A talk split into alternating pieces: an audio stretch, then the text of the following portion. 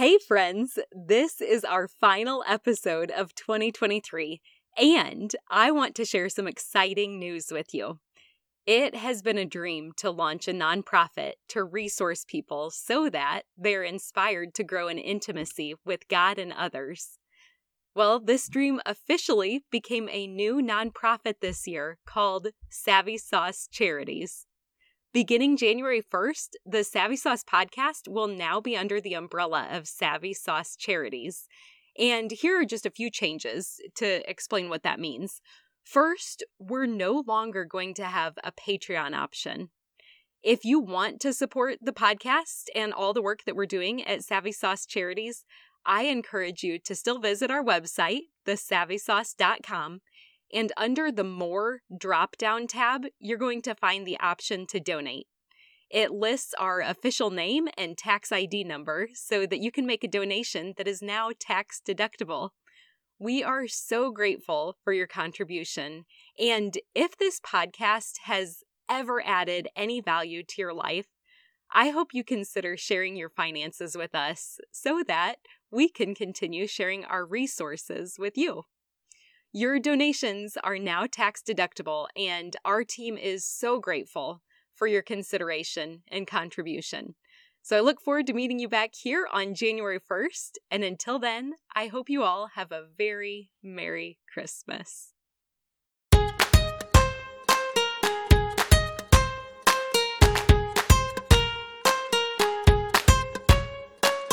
Welcome to the Savvy Sauce, where we have practical chats for intentional living. I'm your host, Laura Dugger, and I'm so glad you're here.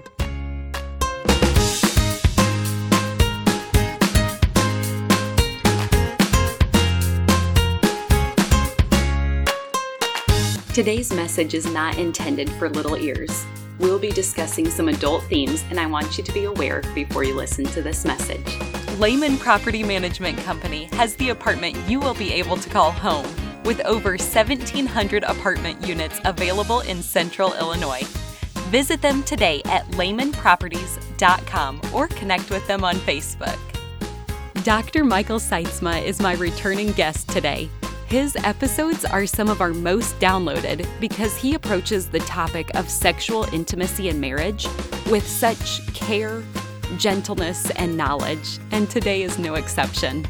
He recently co authored the book Secrets of Sex and Marriage with Shaunti Feldhahn, and now he's going to provide some insight into their research and findings from this beneficial resource. Here's our chat.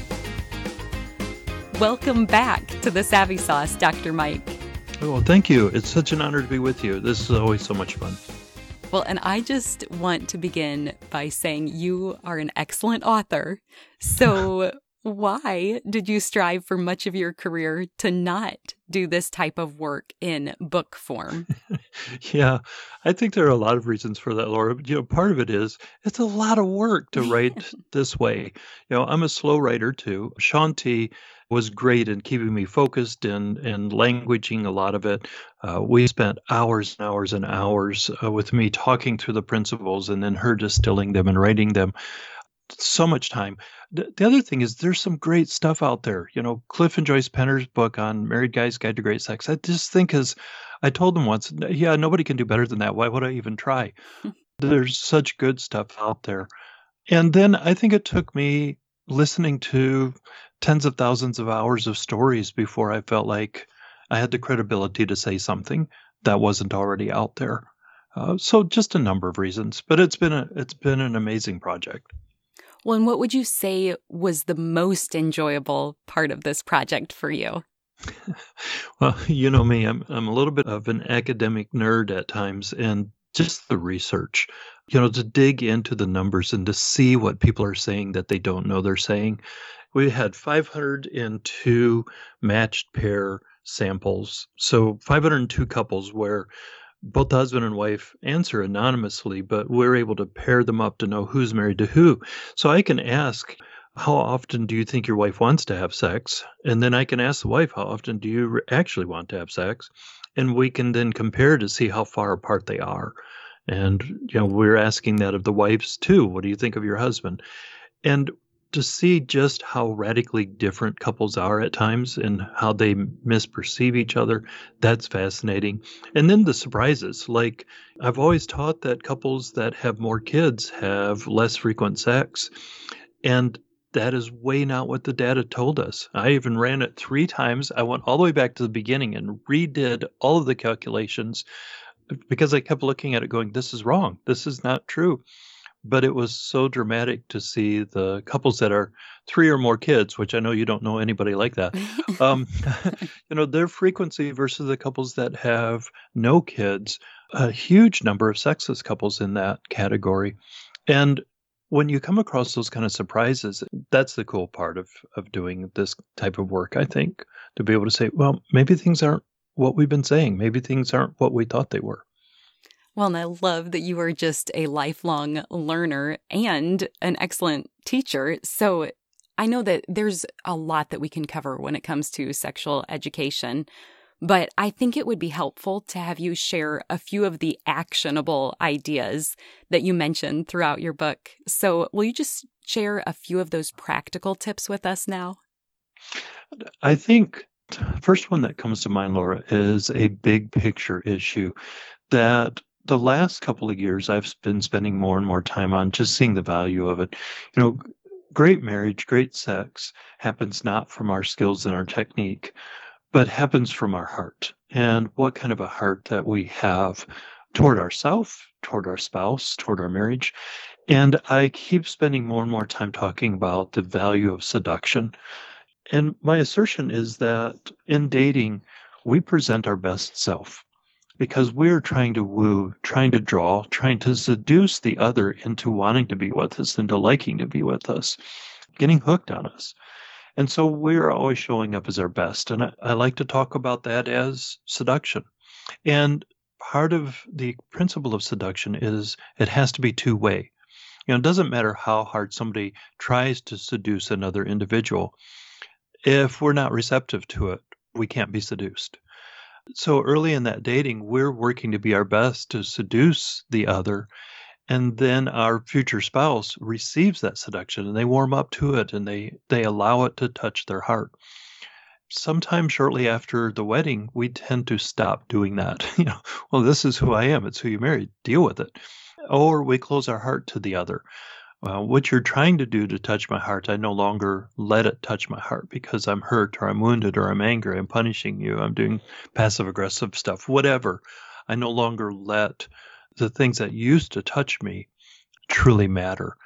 And so I spend time helping couples to think through how can you be seductive to each other and then how can you receive that seduction and, and allow the space between you to be a wooing space, a drawing space. So I think my first practical would be that heart issue of how do we not act seductively, but how do we live seductively? How do we make sure that everything we do from the moment we wake up to the moment we go to bed is presenting our best self, not a false self, but our best self towards our spouse? Then I even think of the research that you've done on a chemical level. So, will you share the chemical reasons why couples who engage less are going to desire it less. And if they engage in sexual activity with each other more, they're going to desire it more. So, some of this is still in process in the biochemical field as we're looking at how does some of that play out. So, as we're talking about this, we're on early edge of stuff that down the road we might go, yeah, it's not quite exactly how we expected it to be. But we do tend to see that the law of thermodynamics, Dr. Rosenau used to talk about this. You know, you put energy into something and it grows, and you stop putting energy into it, and it's going to die. And I see so many times couples that intentionally actively work on growing any arena of their marriage, whether it's, you know, we're going to be better parents for a while, or we're going to really work on our finances and budget things or get a good savings going, or we're going to really work on our spiritual life.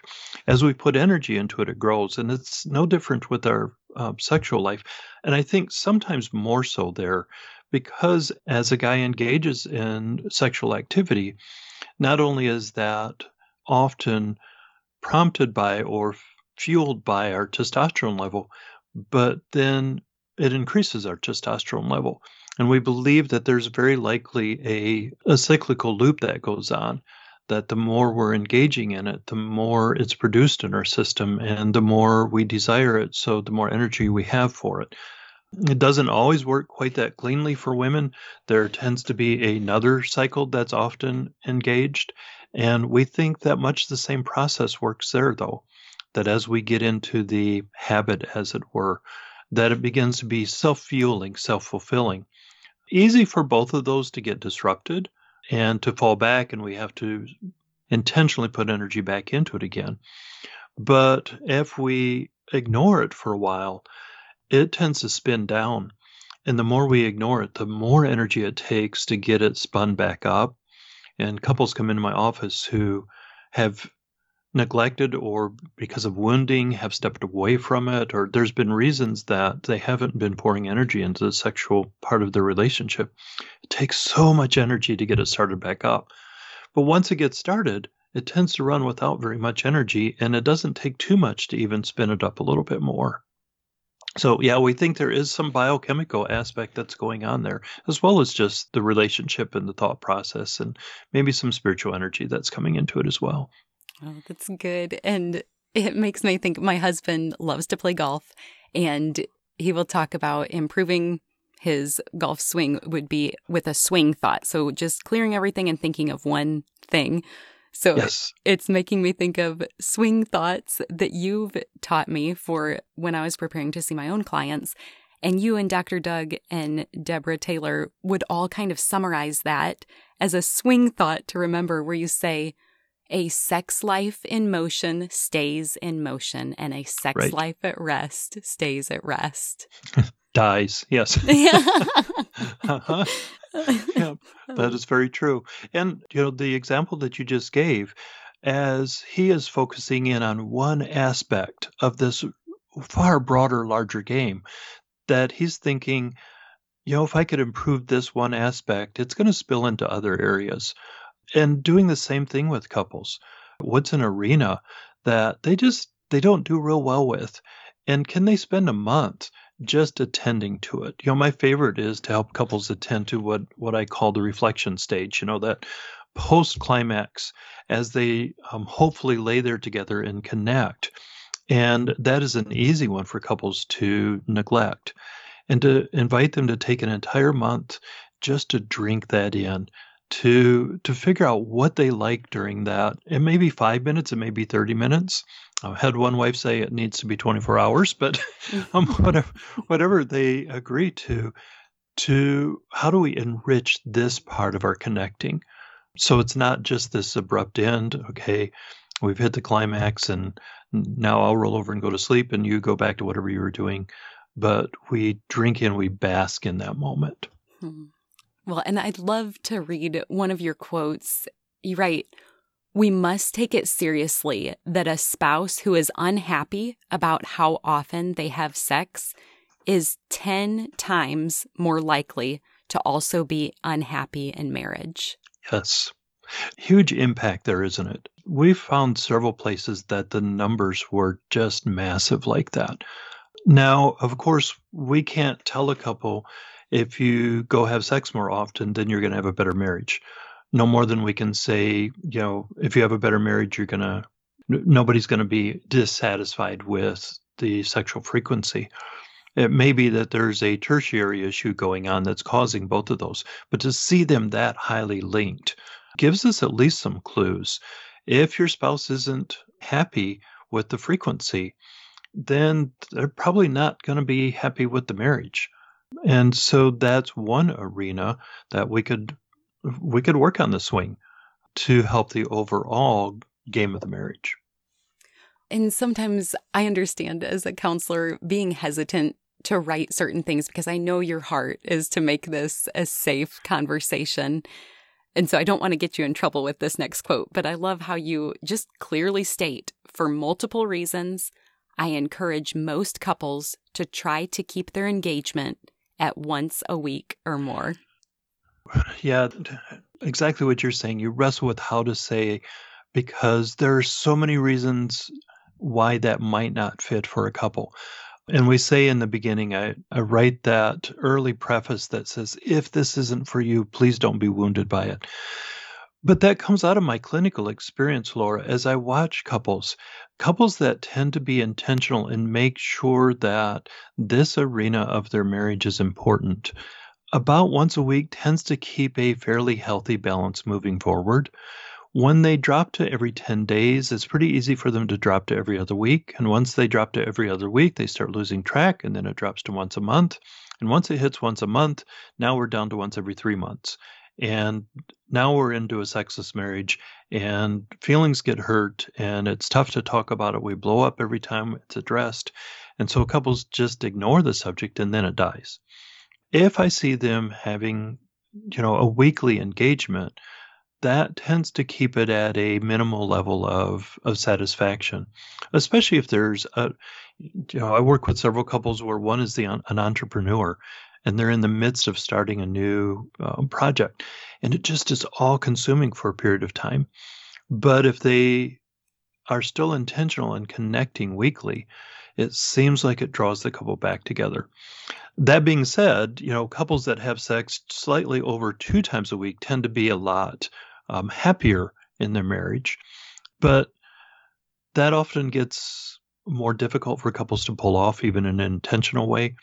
And it starts to move into duty and responsibility and have tos, which can kill a sex life very quickly, too. Where it seems like about once a week people can do and feel good about and not feel onerous, and that is a goal. Let's take a quick break to hear a message from our sponsor. With over 1,700 apartment units available throughout Pekin, Peoria, Peoria Heights, Morton, Washington, and Canton, and with every price range covered, you will have plenty of options when you rent through Leman Property Management Company. They have townhomes, duplexes, studios, and garden style options located in many areas throughout Pekin.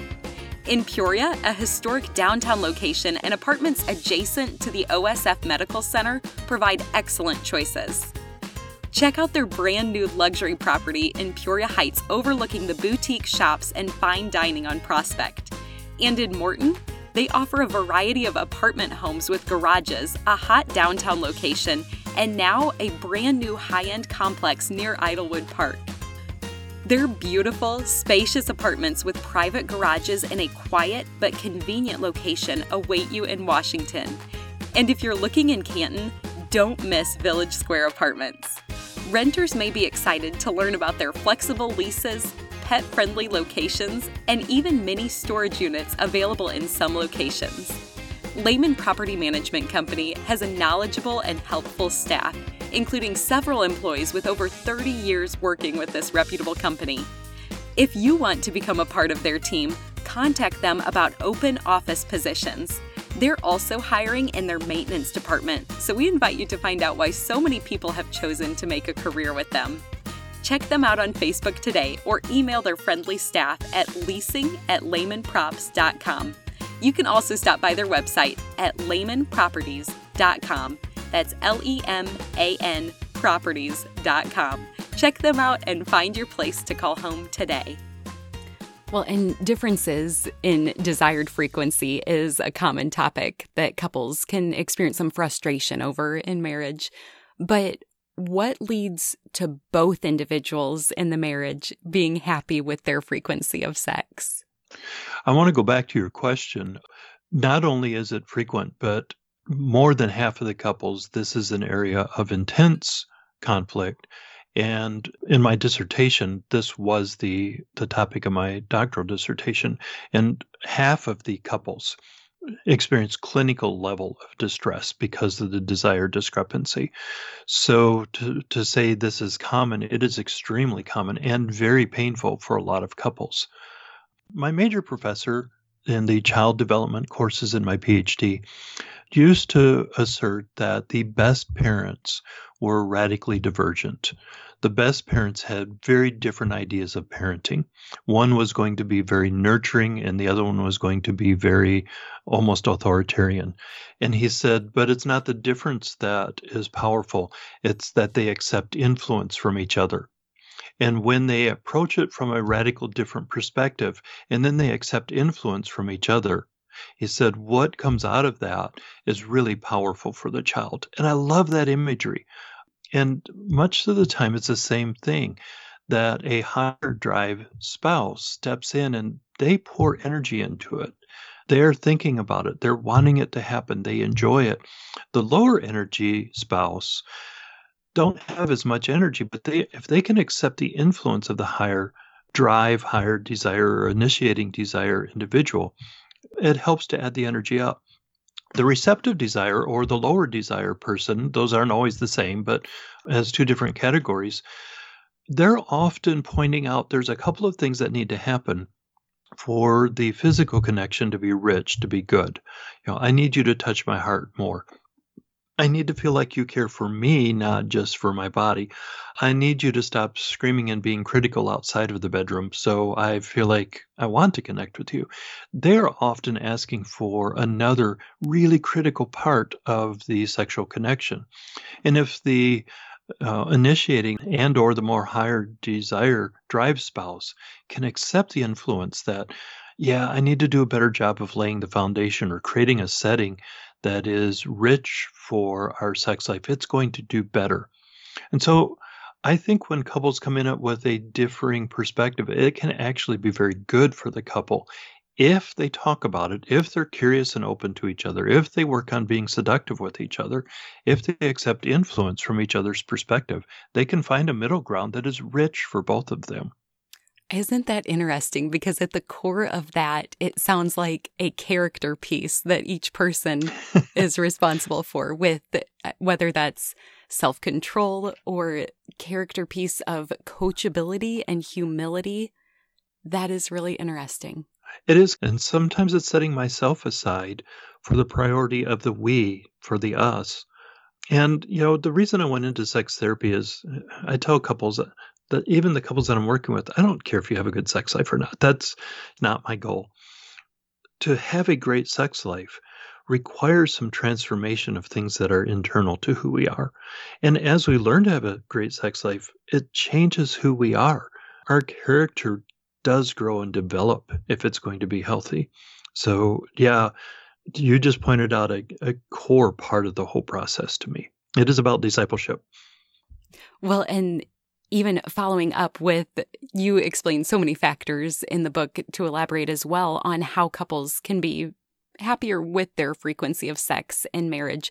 But there's one that you mentioned that I want to have you elaborate on when you write that it's when partners can communicate well about sex. So, what are the best ways that spouses can practice communicating well about sex, and what are the potential benefits? Let me go backwards on that. Let's start with the benefits. The benefits are just huge. This was another uh, area where the impact was so great. I, my memory is, without the numbers being in front of me, it was 6.4 times. Couples who were effectively communicating about sex in their marriage had dramatically increased frequency. They had dramatically increased satisfaction around frequency. They were far happier couples in general. Just the impact is so high. Now, it is possible that couples that are happy with each other are more open to talking as well. So it can go both ways.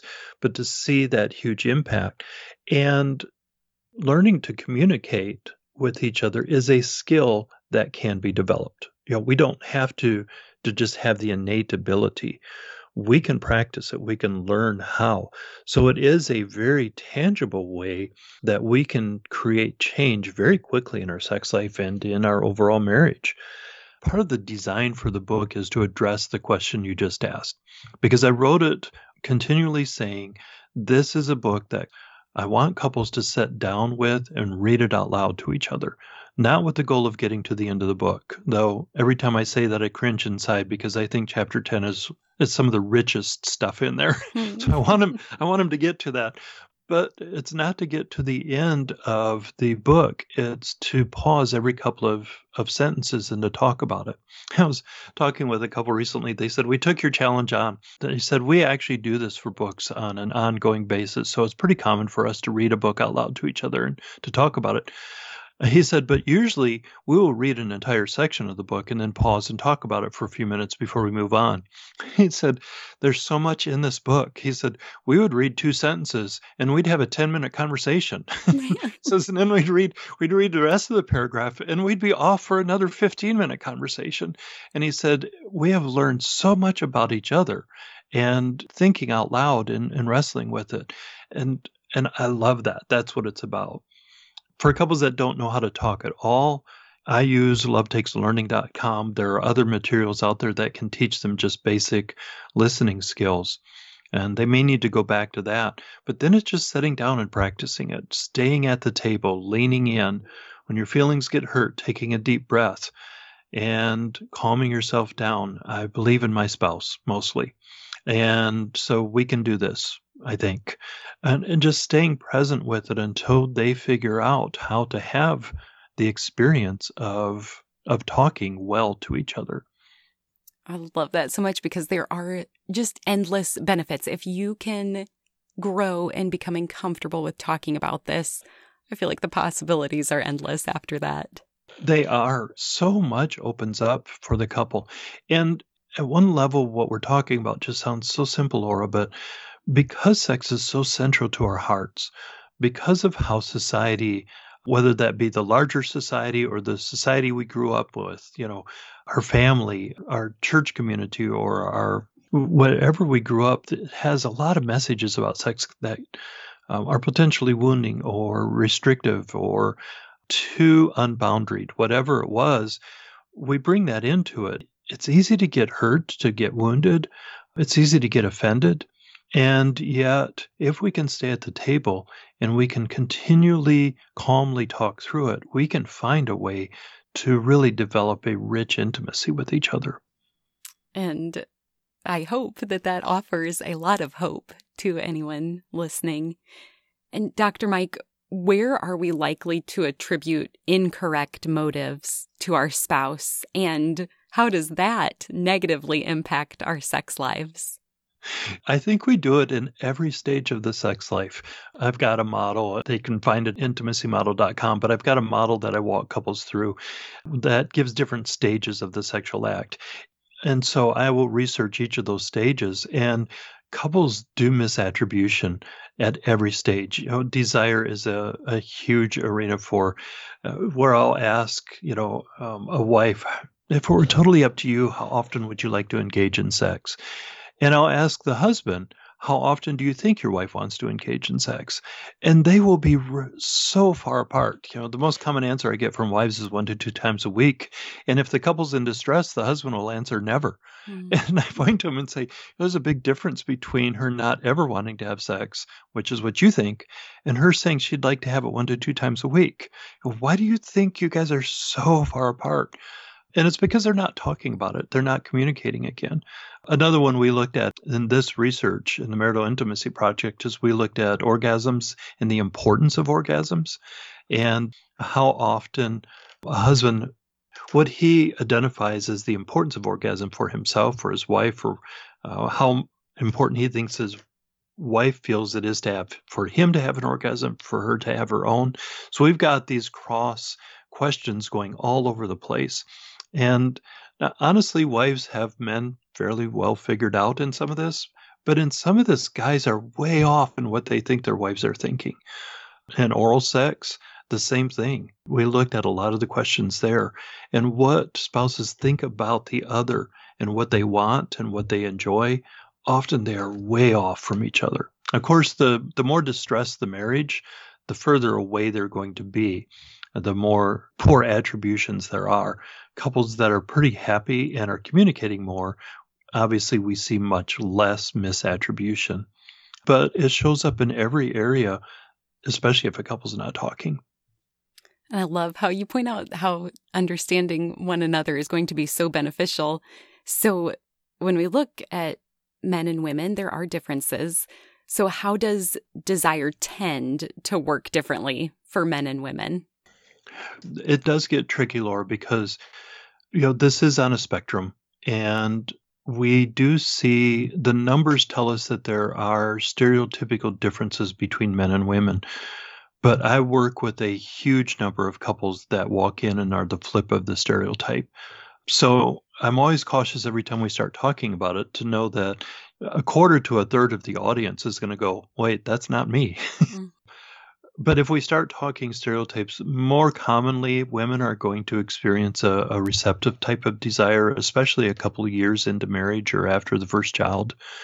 And men will tend to experience more of the initiating type of desire, where they are thinking about sex more frequently and they're pursuing it more. Where she's going to likely be, I haven't thought about it in a couple days, but you know, if you seduce me in the right way, I'd be open to it. And once I'm open to it and I start to engage and I begin to get aroused and I am aware of the arousal and I view the arousal as positive, then the desire kicks in. And we tend to see that a bit more stereotypical for women.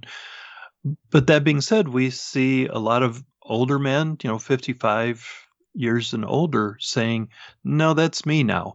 I sound like that today. That's how I work. So it changes sometimes with whether we want to have kids, you know, how stressed we are in life, um, how fulfilled we feel in life. It may change with where we are physically that I am in really good shape and I'm sleeping well and I'm eating healthy versus I'm under a lot of pressure and stress and I'm just not sleeping well and my diet is really poor. All of those things can make a difference too. Well, you articulate that all so well. And I'm just going to keep sprinkling in these quotes, but I love this one. You write, in general, for men, desire leads to sex, while for women, sex leads to desire. You know, to, to get something into a book like this, you have to be almost oversimplifying. And I really wrestled with that uh, because it's not fully accurate, but yet it's it's correct. And what we're thinking right now in the field, at least what many of us are thinking, is that desire follows arousal for everybody. That something turns on in our body Maybe it's, you know, his wife walked by getting out of the shower and he saw an image that just sparks a, a, release of testosterone in his system. And so now he's aroused and he is aware of the arousal, so he experiences the desire. And so now he wants. We've seen that for many women, they're not as aware of those micro arousals. They're not as aware of what it feels like to wake up in the morning and have their body already be in kind of a, a slight arousal state. Or they're not aware that that smell or that, that voice prompts some level of arousal in my body. So then they're if they're not aware of it, they're not evaluating it positively and they're not allowing it to shift into desire. So the thinking is he experiences these micro states of arousal, assesses that the desire turns on very quickly. Then he begins to pursue sexual activity, and now the arousal truly kicks in. So it seems like he experiences desire, pursues the activity, and then has arousal.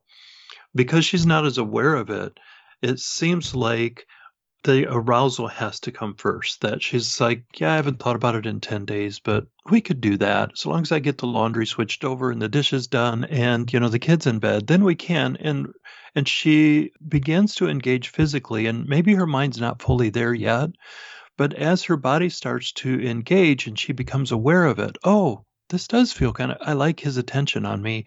Now she's aware of the arousal and she's assessing it positively, then we see the desire kick in.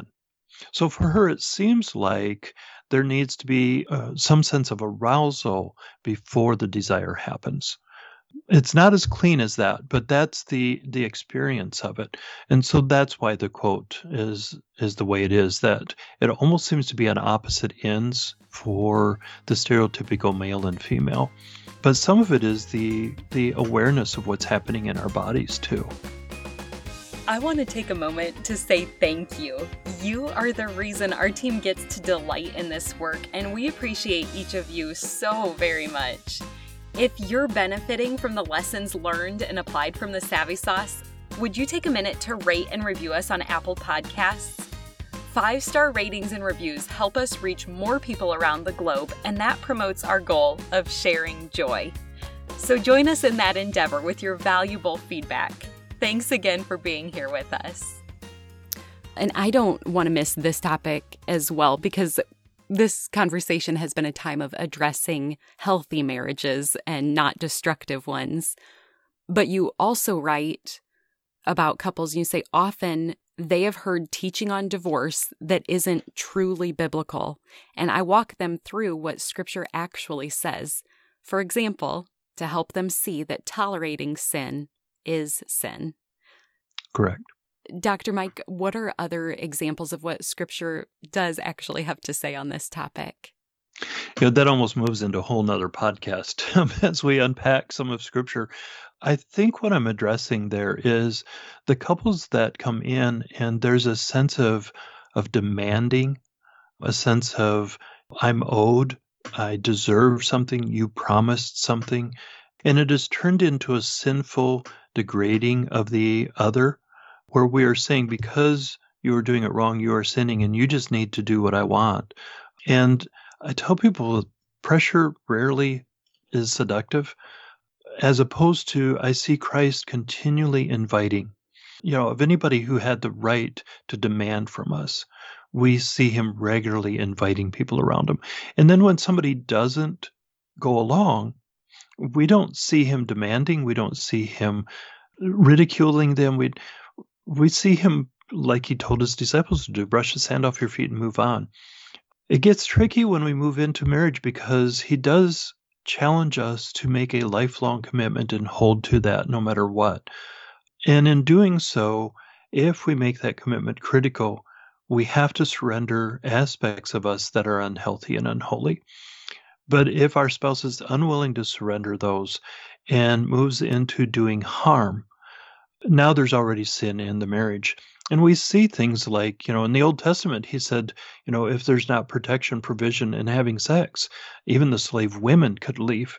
It seems like there are some rights to marriage that he acknowledges that if there is trauma and abuse, that is not a healthy marriage. And to demand that somebody stay a part of it, to demand that somebody do what I want because you are my spouse and you have to do it that way, that's not reflective of the heart of Christ. It's not reflective of the heart of God. And I think we can argue it. That's a bigger discussion, but I think we can argue that that is not at all scriptural marriage. And scripture gives, I see plenty of options for those couples to get out. Not that I'm giving permission to get out. My goal is to give permission for either of them to say, This is not healthy. Stop demanding that I behave in the way that you want. Let's communicate. Let's accept influence from each other. Let's lean in to find a, a middle balance that is Christ reflective, that is about the spirit and of the body, that is about pursuing oneness, not about demanding for self. Oh, that's good. And you're making me remember there was a listener who wrote in and had the same viewpoint that she wanted to make her marriage work and she believes God's ideal is that they were designed to be in marriage forever in covenant. But she also wrote that after studying the scriptures, she shared how God is a God of compassionate exceptions. Yes. And she said, you know, such as healing on the Sabbath. And that helped her recognize that God was actually leading her to separation from her abusive husband because she said God cares more about the individual than the institution. Oh, you know, God's heart is always first for the person. Lots of stories, but one of my favorites is they throw this woman at Christ's feet who's been caught in a sin where he wrote the law that says she is to be stoned. You know, the irony here is just rich. He wrote the law, and they throw her at his feet and say, What should we do with her? Well, he already wrote it down for them. And then he turns and looks at him and he says, Well, who has the right to condemn her? Who is without sin?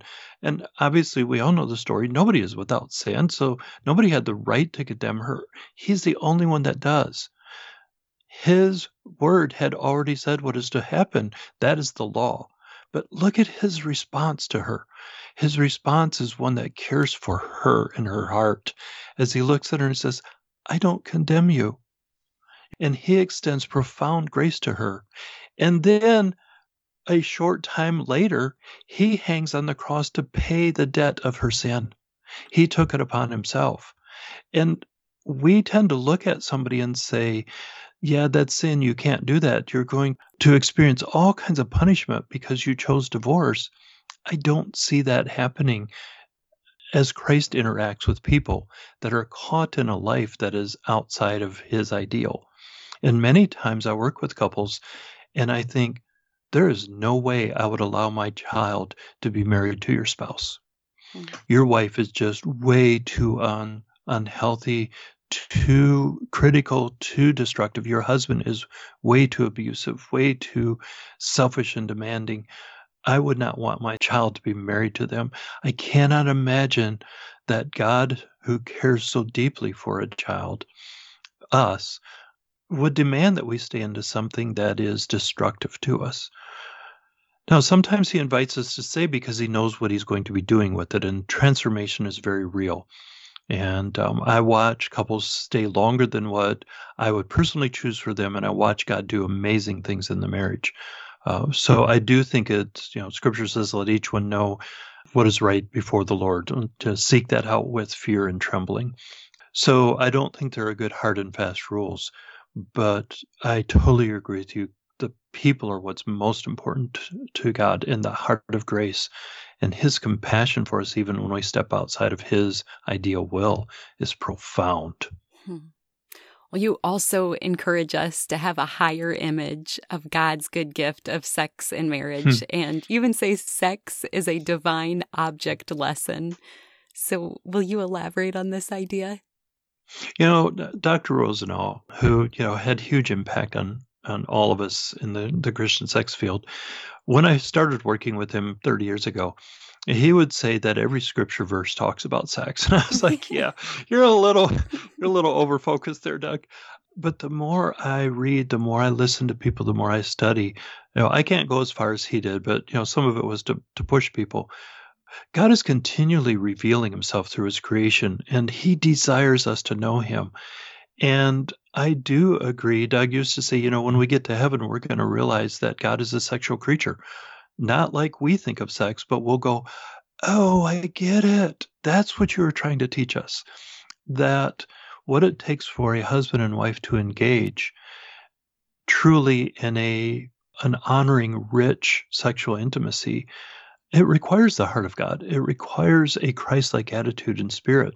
And He regularly teaches us that over and over and over again. My favorite example of that, uh, I write about in chapter 10 of him being incarnate, meaning that Christ is fully God and fully man. And if we remove any of the spirit nature of him or any of the physical nature of him, we have something that's warped, something that's heretical, something that's disincarnate. And I watch so many couples remove either the heart of it, the spirit of it, the care, the love, the compassion, the tenderness, the fighting for the oneness connection with each other. They either they remove that or they remove the body of it. Well, I know you need it, so I'll just be a presence here. No, that's not okay.